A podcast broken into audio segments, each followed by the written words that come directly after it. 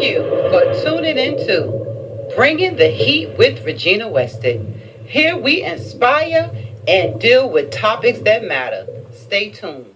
Bringing the Heat will now release new episodes bi weekly on Wednesdays. So mark your calendars.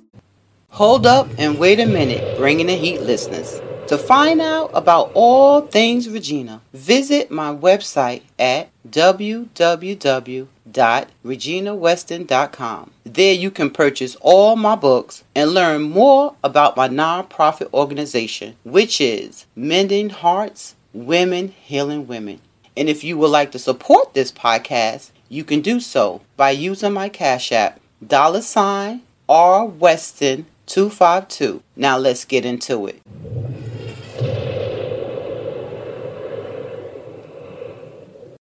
Welcome back.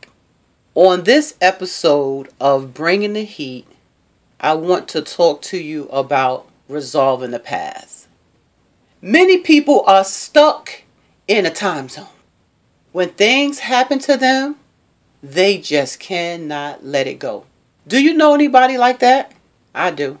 Every time you talk to them, it's like a pre recorded conversation because they are stuck in the past of what someone did to them, how someone made them feel, how they never going to forget it, how it has changed their lives forever. I get it. Sometimes when people hurt you, it is hard to forgive and move on. But life is so short. Our time span on this earth, the clock is ticking and it is not in our favor. So today I hope that I'll say something that will help you resolve the past. And when I'm talking to you, I'm talking to myself first. I am not exempt from anything that I say to you. What is said for one is said for all, and I am part of that all. Okay? A quote reads if the past is not resolved, future relationships will suffer. Let your heart heal before you open the door to another. That's by Leon Brown.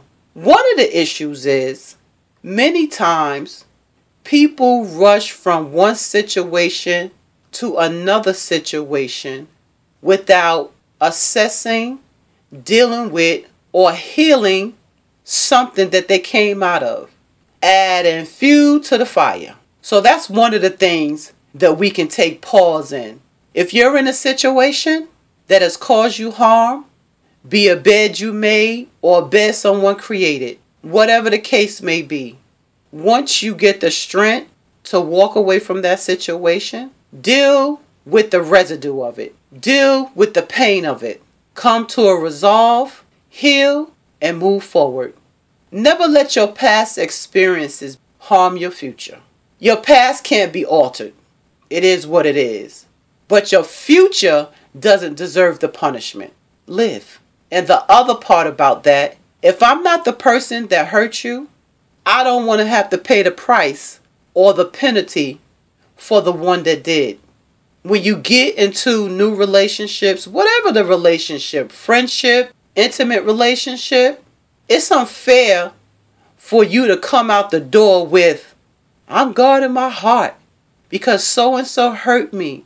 And I don't want you to hurt me because I can't trust you. Well, first of all, you setting yourself up. Second of all, that person is not the person that hurt you. Proceed with caution, but give them a clean card. Give them a bill of health. If they violate the bill of health that makes you sick, that brings you pain, then you can make a fair assessment and judge that person accordingly. But you cannot judge someone based on what someone else has done to you. People are known to carry around toxic residue from the past relationships. And if that is not addressed, again, it will spill over into present relationships. Everyone did not hurt you. Therefore, you can't treat everybody that entered your life the same way as the ones that has exited. Get to know them accordingly and make a fair assessment and move accordingly, as I stated before.